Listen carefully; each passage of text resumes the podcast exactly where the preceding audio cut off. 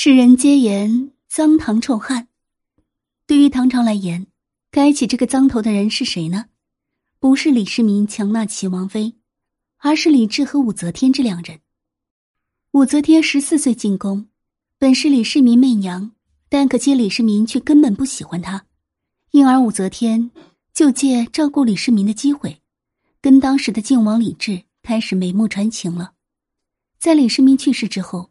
凡是没有生育的后宫嫔妃都被送入了尼姑庵，可谁成想继位后的李治却对他念念不忘，一波操作猛如虎，竟把武则天从尼姑庵内给接了出来，还为此废掉自己的原配王皇后，把武则天立为皇后。自然人们就要问了：这不科学呀！这武则天到底比王皇后好在哪里呢？其一。武则天更能满足李治的成就感。武则天之所以被李治接回皇宫，真正的推手不是李治，而是王皇后。因当时李治最宠爱的妃子叫做萧淑妃，虽跟李治搭上了线，但毕竟此事重大，李治刚刚登基不久，他不敢不顾一切的接出来，所以王皇后出于争宠，其实就是干掉萧淑妃的目的，这才。其左右数为之言，高宗由是复召入宫，立为昭仪。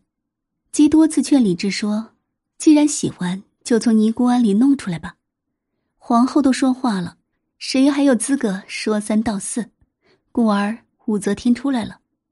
显然，王皇后的野心是不小的，这一点已经非常清楚。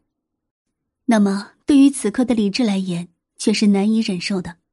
因为真正的大权都掌握在长孙无忌、褚遂良等托孤重臣手中，他连自己应有的权利都没有收回，还怎么可能给皇后更大的好处呢？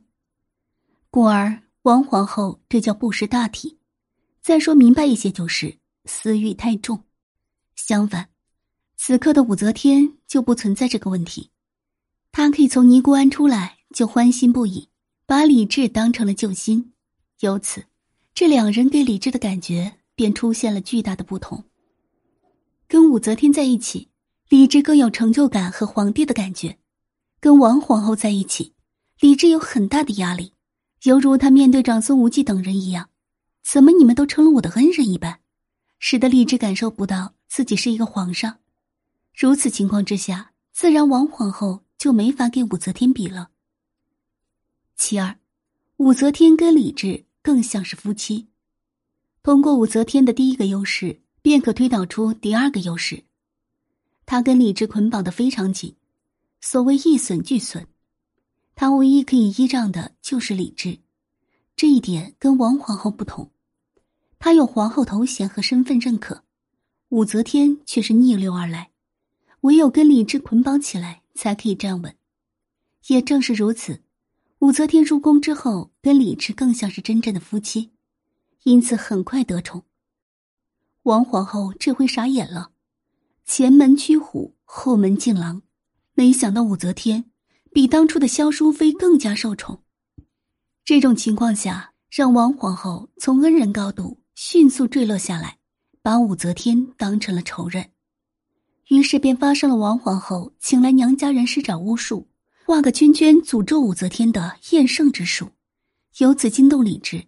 得知是王皇后所为之后，李治对其一贯的不满由此爆发。虽没有动王皇后，却把参与此事的娘家人几乎全部治罪，使得王皇后失去了娘家势力。王皇后背后的势力是望族太原王氏，由于她搞出了这等事情，也就等于彻底被家族抛弃了。此事也为后来武则天杀女祸害于他留下了伏笔，使得王皇后洗脱不得，最终被废。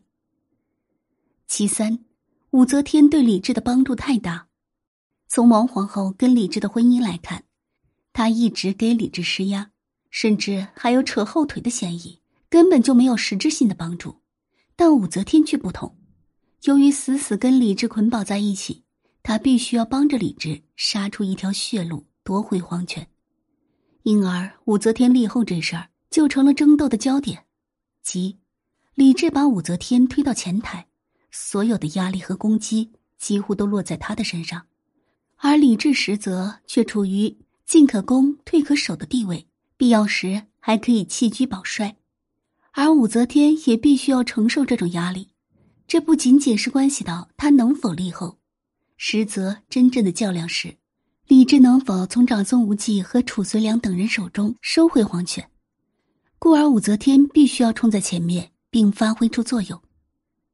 因而这才发生了褚遂良激烈反对时，武则天怒不可遏的冲出来吼道：“为什么不杀了他？”武则天变了，却不得不变。他必须要帮助李治完成这个目标，同时还要充当这个靶心。这其实才是李治为何不管不顾，非要立武则天为后的原因。这次较量中，武则天对他的帮助太大了，使得他可以寻到一个突破口。显然，这种帮助作用，王皇后是给不了李治的。